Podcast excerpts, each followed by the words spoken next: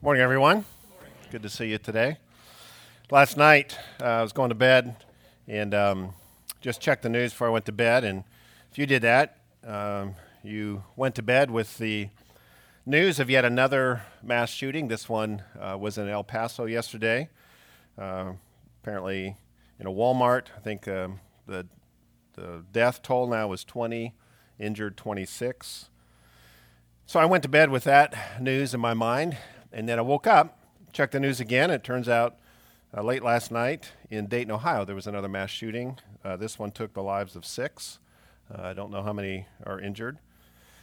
And whenever this happens, and it's happening, of course, sadly, with greater frequency in our culture, and whenever this happens, uh, we're just left shaking our heads, um, not only in grief for the loss, but just trying to figure out what is going on and what, what can we do. When you ask the question, what can we do, you, you pretty quickly feel you know, r- really helpless about something like this. And the thought occurred to me this morning as I was you know, preparing to speak to you is we really, we've been looking in this series at two verses in the New Testament that summarize, summarizes not what we can do, but what God can do. And these are the verses Galatians 5 22 through 23. It says, But the fruit of the Spirit is love joy, peace, patience, kindness, goodness, faithfulness, gentleness, and self control. Against such thing, things there is no law. Wouldn't that be great if our culture was characterized by that list? I mean, let's be honest, wouldn't it be great if we were more characterized by that list? And this is a list of the kind of change that God's Spirit can bring about in a life, and as that multiplies over time, maybe even a culture. And it ends with the statement against such things there is no law.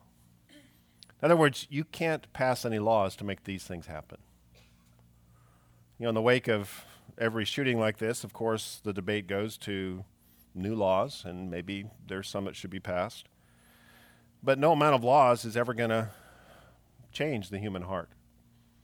That's because the way change really occurs is it never is enforced from the outside in, it always comes from the inside out. And that's what we've been looking at.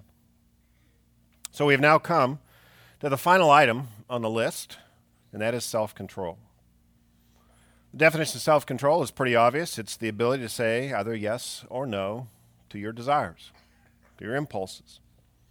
Now, this list that we've been looking at is not a a random list. It's not just any order would be fine. No, there, there's an intentionality behind this order. So the question you have to ask is why is self control the last one? Why is it at the end of the list? Well, it's because this is not just a list for us to admire, for us to nod our heads in agreement at, for us to even say, oh, wouldn't that be great if our culture was more like that? Or wouldn't that be great if I was more like that? This is a list for us to do. So the idea is having gone over this list now, it's time for us to act on it, to exercise self control. Now, maybe you've already started on this. Maybe you've already started to take some action. You've decided that you really do, for example, maybe need to be more patient or more kind or, as we talked about last week, more gentle or more loving, the first one on the list. So if you've been working on this, let me just ask you a question. This is for you personally. How are you doing? Has it been successful? Maybe. But my guess is that it hasn't gone quite as well as you'd hoped it would go. Maybe you've made some important improvements, but it's quite possible that it hasn't been to the degree that you intended it to be. Why is that? Well, it's because of a word at the very beginning of this list, and that is the word fruit. This is a list of the fruit that God's Spirit grows. What that means is we can't just simply will these things into existence any more than we can just tell fruit to suddenly appear. Both of these grow. So, what's with the self control then? If I can't, can't just command these things to be, what does self control have to do with this process? Well, it turns out that fruit, while it's not a direct effort, it is an indirect effort. God is in charge of growing fruit. And while we don't control fruit growing, we can't just make it happen, we do have important roles in the effort. We can do things that cooperate with God's fruit growing plan, and, and as a result, we can see fruit go, grow because of our efforts. We can plant seeds, and we can water, and we can fertilize, and we can prune, and we can pull weeds. Now, most people tend to take a direct approach to change, a non fruit approach. They basically say, you know what, I'm going to stop doing that. I'm never going to do that again. And instead, I'm going to start doing this good thing. I'm going to stop the bad thing, I'm going to start doing the good thing.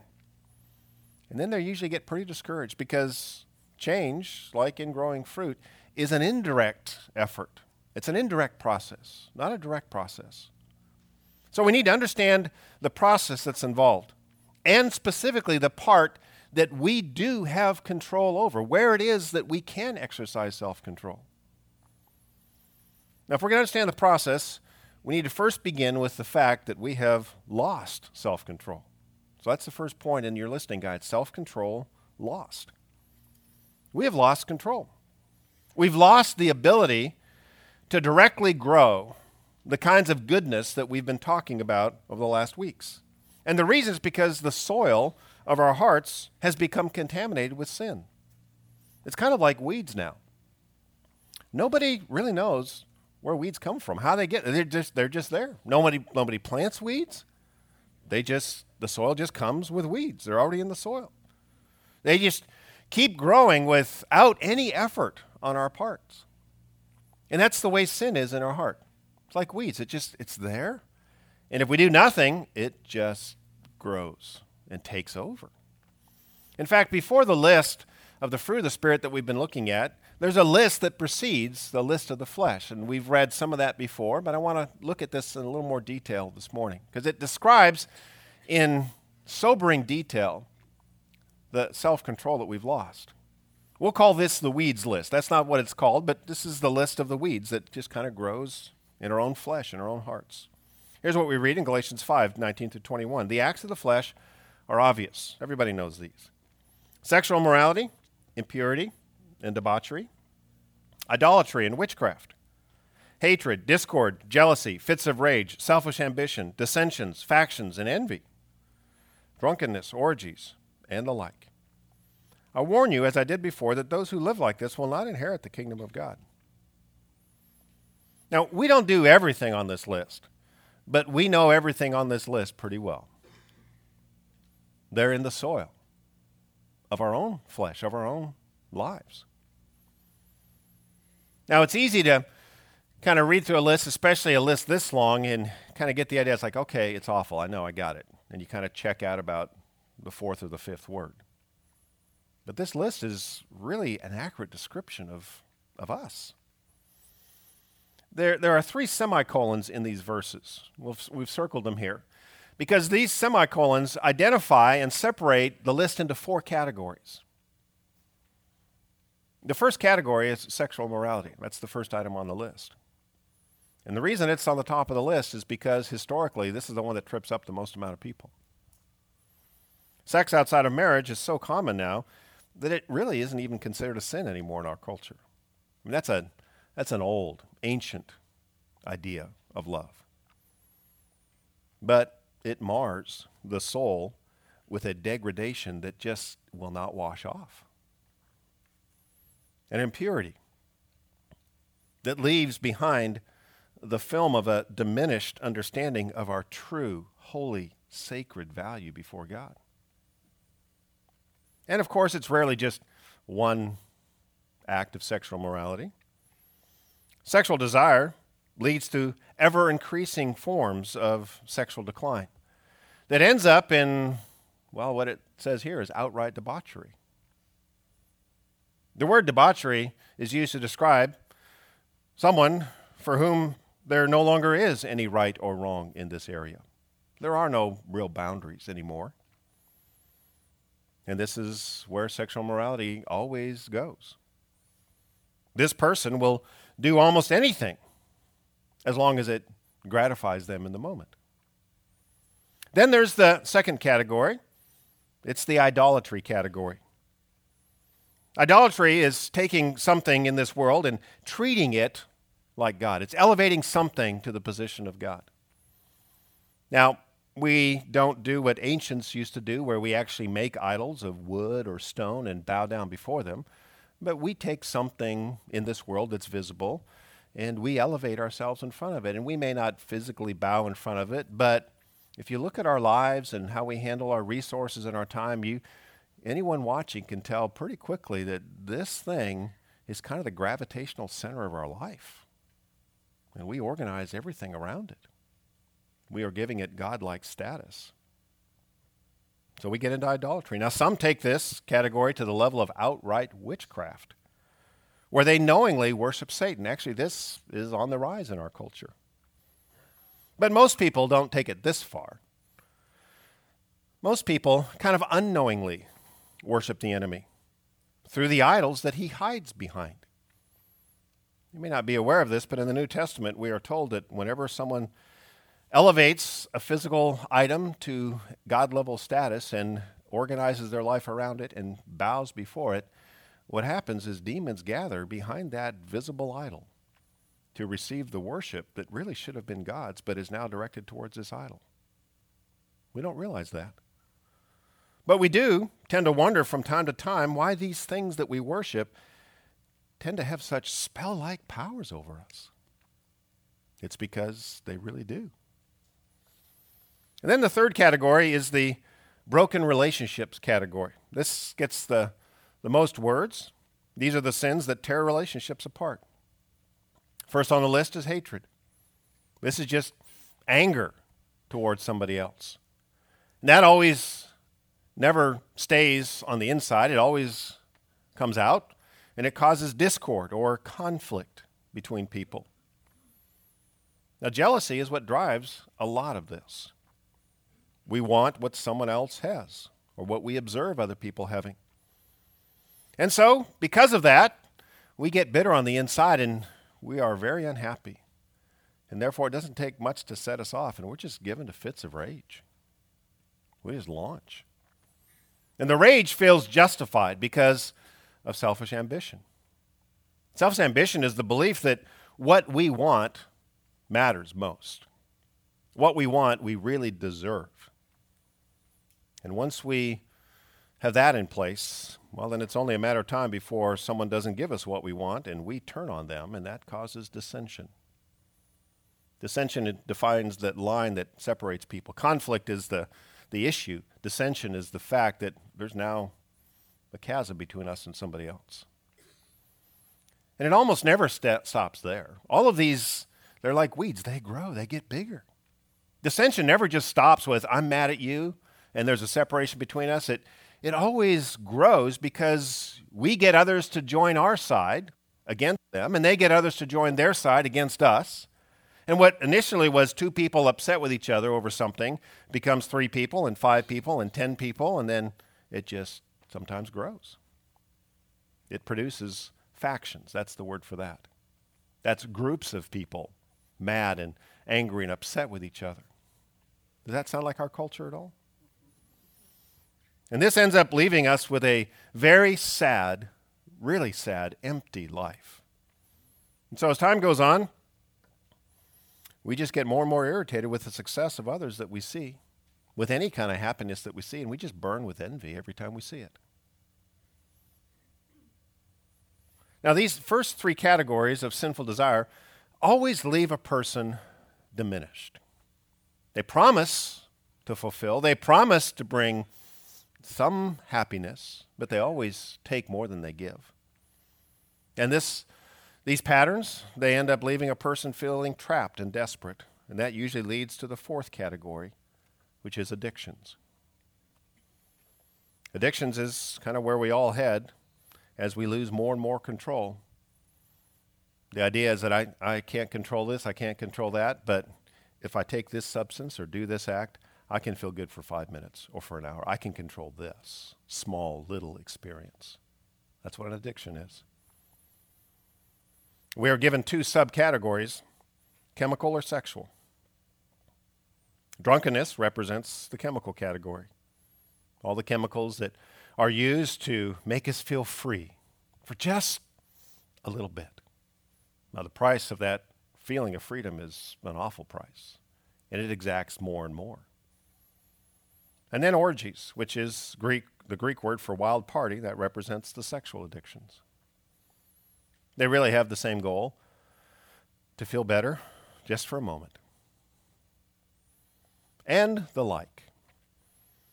The idea is that if you don't find your favorite sin on this list, don't necessarily feel really good about yourself. This is a pretty accurate description of the landscape of what's in all of our hearts and all of our flesh.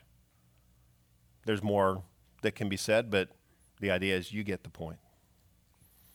Now, it turns out this list won't just ruin a life, it does that. It'll, it'll end up ruining an entire eternity. So at the end of this list, it says, I warn you, as I did before, that those who live like this will not inherit the kingdom of God. They don't get to hang out with God forever. Now, I know, I know that it's popular to assume everybody goes to heaven, everybody gets to hang out with God forever.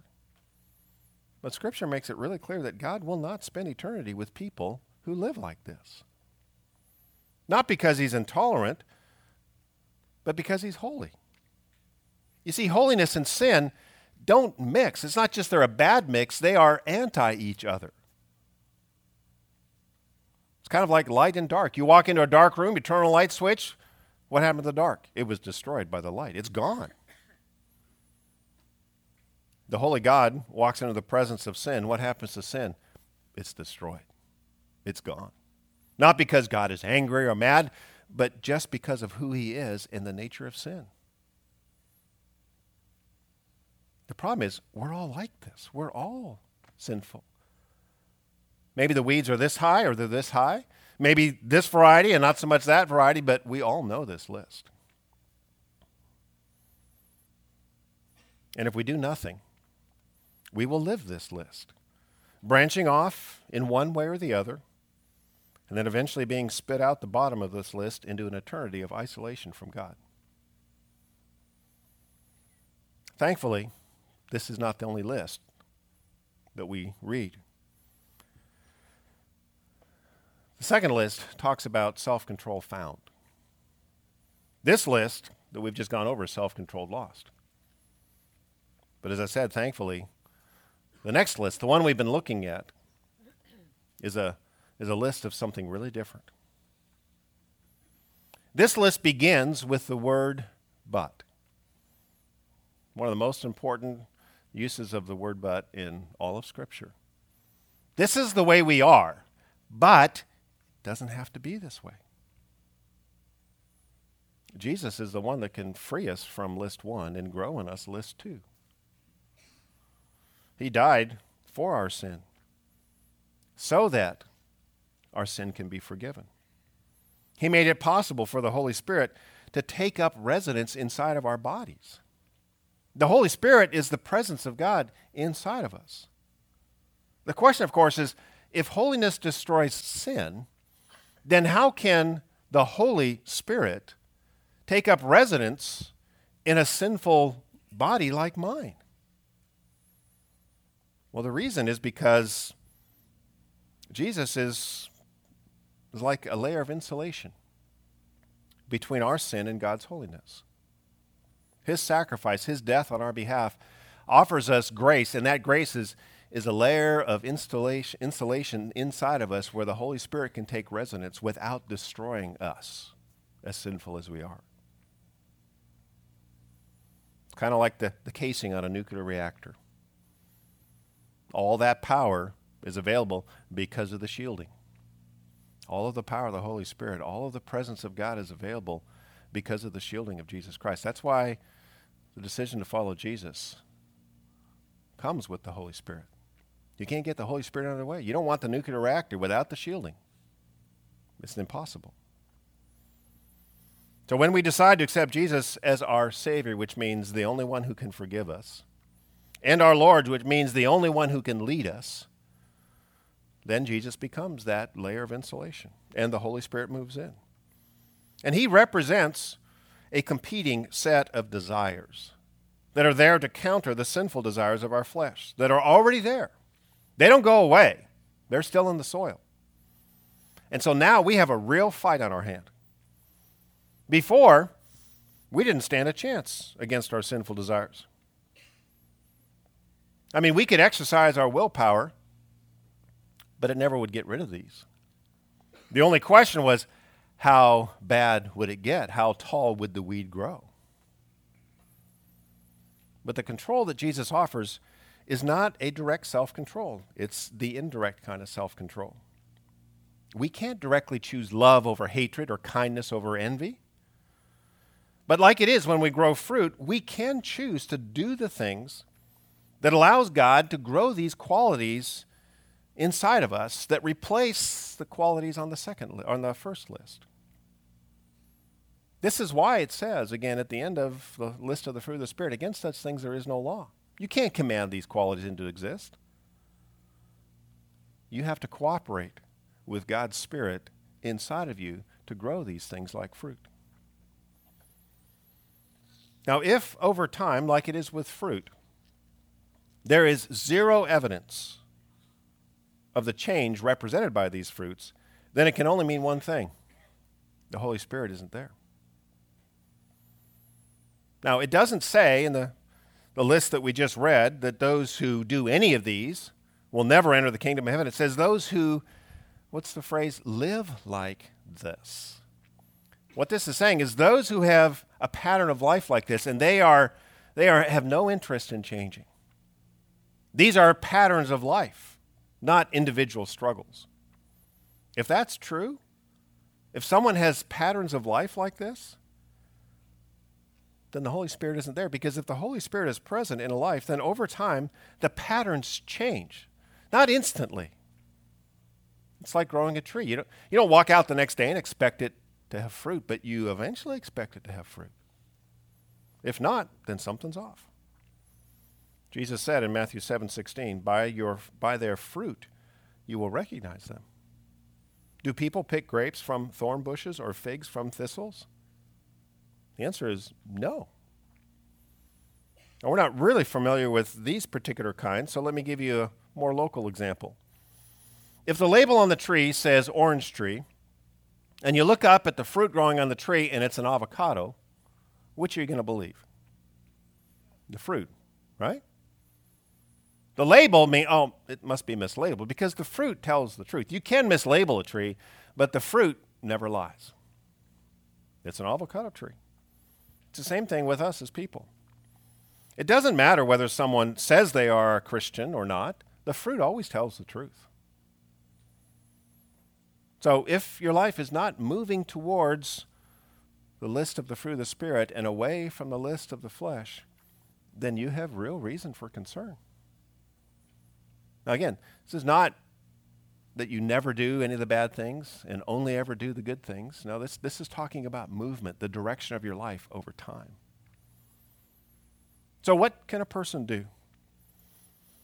The next two verses after the list of the fruit of the Spirit tell us specifically what we can do to cooperate with God's Spirit to grow this fruit. These are specific steps that we do have self control over. Here's what it says Galatians 5 24 through 25. Those who belong to Christ Jesus have crucified the flesh with its passions and desires. Since we live by the Spirit, let us keep in step with the Spirit. If you want to grow the fruit, this is what you need to do. The fruit of the Spirit grows in the lives of those who do their daily life in step, it says, with the Spirit. This is often referred to in the New Testament as walking in the Spirit. What does that mean? It sounds kind of mysterious, but it's not. It's very practical. Let me explain it this way. If, if after this service, I start walking, let's say that way, I, start heading north on Gothard, and you wanted to walk with me, talk with me, how would that occur? How would you walk with me? Well, to even care, you'd first have to decide that you wanted to walk with me, right? You'd have to do something other than, who knows where he's going. You'd want to catch up and walk with me. Then you'd have to notice specifically, where am I going? And then you'd have to start going there. You'd have to take a number of steps to do that. in my direction in order to walk with me. It's the same process with the Holy Spirit. It's no more mysterious than that. To make it really clear, I want, I want to break, it's, it's described in these verses, I want to break it down into four very clear steps. Step number one is you have to first decide to belong. You have to first decide whether or not you really do want to belong to Christ Jesus. Because that's the only way the Holy Spirit's going to take up residence in a life. You have to accept the insulation of God's grace and His Son, Jesus Christ, in order to receive the Holy Spirit. That's how the tree that grows the fruits of the Spirit gets planted in your life and in my life. Now, deciding that you want to do less, less of list number one and more of list number two is not this decision. That's deciding to become a better person. That's fine. But there, trust me, there is no power in that decision. There's short term power, but there's no long term power. Only Jesus can grow the fruit of the Spirit because only He can give us the Holy Spirit. But you have to understand, this is not a check the box kind of deciding. Because part of deciding to belong to Christ is to decide, as it says, that you are willing to crucify the flesh with its passions and desires. Put very simply, you want the items on list number one to be dead and gone. That's what you want. Now, they don't just wither up and die because you want it, but it starts there. What that means practically is you want to be done with everything on list one. You don't want to hang out with a single one. You don't want to toy with a single one. You don't want to get close to any one of these at any time. You want them dead, crucified with Christ. You want them in the ground like he was. Now, this, this is a big moment decision that's followed by smaller moments of decision because these things don't die quickly. You know, the crucifixion of Christ was a six hour long, horrible event. For six hours, Jesus, in agony, hung on that cross while the blood drained from his body. And after six hours, he gave up his spirit and he died. So crucifixion is a, is a long process. In his case, it's actually quicker than a lot. It was six hours. But for us, how long does it take to crucify the desires of our flesh? As long as we have a flesh. A lifetime. That's why Jesus tells those who follow him that they need to take up their cross how often? Daily. What that means is every morning you and I wake up the weeds are growing. Every morning. I don't care what you did yesterday. I don't care how amazing you were yesterday. The weeds are growing today. And so every single day, usually throughout the day, you and I have to decide, you know what? I, I don't want to do that. I don't want that to be true of me anymore. Every day we take up our cross. We decide daily whether or not we want the fruit of the Spirit. We want to belong to Christ. And this is important because the Holy Spirit will not counter our will. He is not a force that moves in and we become robots doing everything that God wants us to do. No, He's a force that moves in to help us in the direction of doing what is right. But we have to decide we want that. And that's not just one, it is one big decision, but it's not just one big decision. It's a moment by moment, daily, taking up your cross kind of decision. He will not counter your will. We must first decide, and then decide and then decide again. Actually, the baptism Elliot was talking about, that marks publicly the big decision. The point where you stand up in front of everyone and say, you know what? I'm so sick of list one. I want list two. And I'm going to follow Jesus Christ. And then you wake up the next morning and there's nobody there to clap. And you have to decide okay, do I still want to be done with list one today? And do I still want list two today? And then you have to wake up the next, and we just have to keep deciding it. And when we and when we make the wrong decision, we just have to get back on track and keep deciding it. Keep deciding. Then step number two is you ask for direction. You ask the Holy Spirit for direction. Holy Spirit, what do you want me to do? It says, since we live by the Spirit, let us keep in step with the Spirit. What this is saying is, since you've decided to live your life by what the Spirit desires and not what your flesh does, you need to figure out where he's going. What does he want? Not generally, but as specific as you can. You know, if you're, again, if you're going to walk with me, you need to know more than, I think Bevan headed north.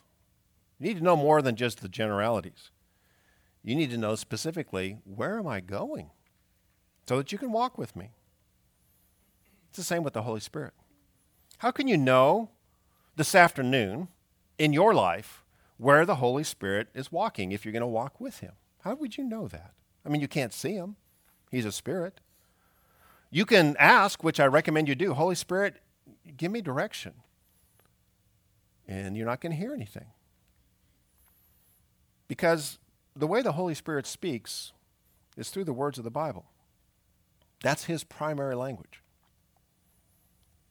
So we sit down with the Bible and we read a part of it. And before we read, we ask Holy Spirit, I, I could use some direction. And then after we read, we think about what we've read and we say, Holy Spirit, what, what should I do? I want some direction. We ask and then we listen. This is why we need to spend time reading God's Word. Daily is preferable. And then praying. It's not because we need to learn more spiritual ideas and platitudes. It's, it's very practically about checking in with the Holy Spirit about your day and your life and what you're struggling with and ask Him, what's one thing at least that I could do to keep in step? Now, let's say, for example, I want to become friends with and walk with and be influenced by someone that is a German speaker. They only speak German. But I decide, you know what? I don't want to I don't want to learn German. That's a lot of effort. Well, then you would have a right to question, I don't think you really want to be influenced by this person because this person only speaks German. It's the same with the Holy Spirit. The Holy Spirit speaks Bible. That's his language. If you're not spending time learning what the Bible says, you're not really that serious about walking in the Holy Spirit. Now, he is capable of speaking more than Bible, but usually it's at the point where you're mid flight after you've just jumped off a cliff. Hey, don't do that. Uh, we need to learn God's Word. If you ask and then listen, he will prompt you to act. That brings us to the third step act on the direction.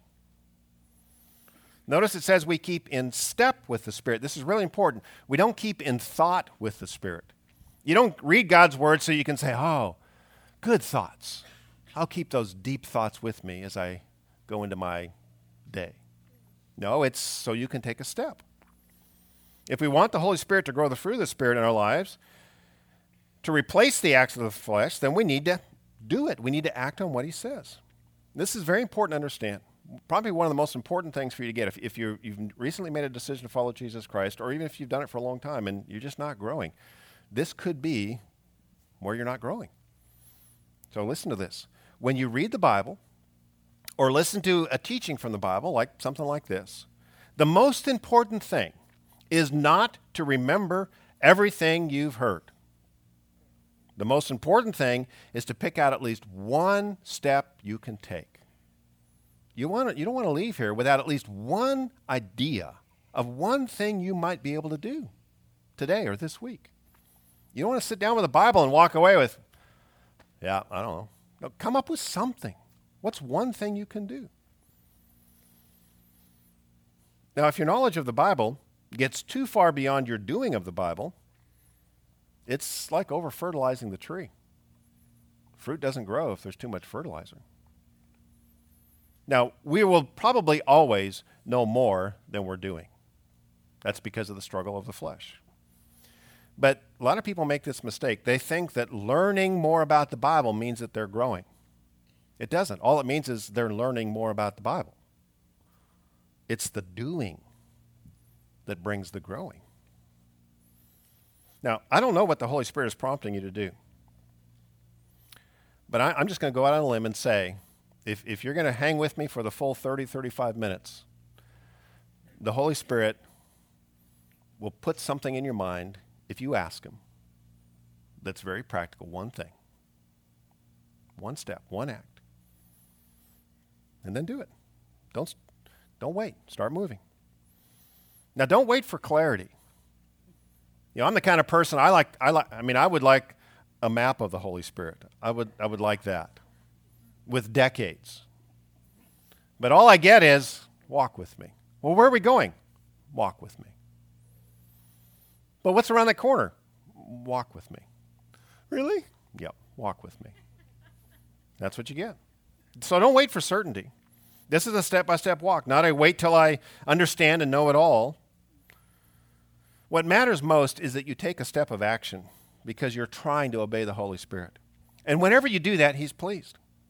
And if, if you got it wrong, He'll correct you. Do your best, take a step. And then you, when you do that, the fruit that He is nourishing in you is nourished, it's growing. Now, if you don't act, or you do the opposite of what He desires, Scripture says that He is grieved. We can grieve the Holy Spirit. He's inside of us, and He's crying. What happens when somebody grieves you? Well, you, you stop talking, right? You, you, you pull back. If, if you have kindness to you, which the Holy Spirit does, you, you stop pestering them. You give them their space, and that's what the Holy Spirit does. The Holy Spirit will not pester us. He, he is not a belligerent presence inside of us. He, he is God's presence of kindness and love and patience. And whenever we grieve Him, He gives us our space. But when we do that, list number one starts resurging, and list number two, the fruit starts to wither. What should you do then? When you realize, uh oh, I'm grieving the Holy Spirit. I just grieved the Holy Spirit. Well, just confess your sin and get back on track. That's all you need to do. You know, if you get lost driving this afternoon, do you pull over the side of the road and say, oh, I can't drive? And you call someone and say, you know what, I'm lost again. I'm, I'm, I'm, I've had it with driving. Come pick me up. No, if you get lost, you figure out where you are and you get back on track. This is what walking with the Spirit is it is a continual getting back on track because we're always getting off track. And then you just get back on track. Now, you don't have to earn your way back to the Holy Spirit. You don't have to do three days or five weeks of penance before the Holy Spirit stops pouting. He's grieving, he's not pouting. He's right there. As soon as you turn back to him and say, Holy Spirit, would you forgive me? He's like, Yep, let's keep going. We're not going to talk about that again. We'll just keep going. He's right there. The fourth point is repeat. Do this, all three of these, over and over and over again. How many steps does it take to walk with someone? A lot. Definitely more than one, as far as they're going. Fruit doesn't just suddenly appear on trees. The fruit of the Spirit doesn't just suddenly show up, it's grown over time. If you will walk with the Spirit, not just make an occasional lunge his direction when your life is falling apart, you will over time. You'll, you'll see the buds begin to form on the end of your life. You'll see the fruit of the Spirit first begin to grow. But you have to keep walking. It's just like weeds. You, you can't just walk away from the field, the weeds are going to take over. This passage of Scripture that we've been looking at ends these two lists and this instruction of what self control looks like, how we keep in step with the Spirit, with a very important warning. Here's what verse 26 says of Galatians 5 Let us not become conceited, provoking and envying one another, each other. Why does it say this? Again, none of this is random. This is not just, you know, 14 random things to do. This, this is all cohesive thought. This list is here. These, these, this, this is at the end because these are the two top reasons why we stop walking in the Spirit. Reason number one is we become conceited. We get arrogant. We get proud. We don't think we need to check in Him with anymore. What happens? You start walking with the Spirit, things start changing. And about the time things start changing, you think, I got this. And you don't got this. You're just getting a lot of help. But we become conceited when we're doing good, when things are going good, when we're growing. We don't think we need his help anymore. And so we stop walking with him, and he, he does what he always does. He honors our wishes, and before long, we're, well, we're back in a mess. We're back usually into a relational mess. That's these next ones, provoking and envying each other. This is the second biggest reason why people stop walking with the Spirit. They get distracted by a conflict with somebody. They get hurt by somebody, they get angry at somebody, they get wronged by somebody, and that so consumes their heart that they just stop walking with the Holy Spirit. Then the fruit that the Spirit was growing starts to wither. Now, I want you to understand as we wrap up this series, being a Christian is not about moral effort and exercising our natural self control. It's about God actually coming into your life like a shielded nuclear reactor. That's why it says we live by the Spirit. He is the power. It's His power that changes us, not ours. But we do have a role. We do exercise our self control to walk with Him step by step, to keep in step with the Spirit. Now, this is our last message on these verses. So I thought it'd be a good thing to do as we end is to read these together. So I'd like to ask everyone to stand. We're going to read these verses together, and then I'm going to close us in prayer. So we'll put the verses on the screen behind you. Galatians 5 23 through 23, uh, 22 through 23. Let's read this together. But the fruit of the Spirit is love, joy, peace, patience, kindness, goodness, faithfulness gentleness, and self control. Against such things there is no law. Join me in prayer. Holy Spirit, we long for these things to be true of us. We would love for more and more of this fruit to be growing in our lives. And we recognize that only you can do this. We, we can't will this into existence. And Jesus, we thank you for the price that you paid to create the shield, the insulation that allows the presence of the Holy Spirit to literally reside inside our lives. And we wake up so many days and we face so many situations and we just ignore your presence, Holy Spirit. Help us, remind us to check in with you, to listen to you, to ask what you want us to do, and then, as best we understand, to take that step and then take the next one. We ask that you would grow this fruit in us in great measure. And we pray that this would multiply in this community, that a groundswell of change would sweep this nation. It's ev- evident that we need this. We thank you for the gifts that you've offered and the hope that there is, not in ourselves, not in our flesh, but in your forgiveness and in your power. We pray this in your name, Jesus. Amen.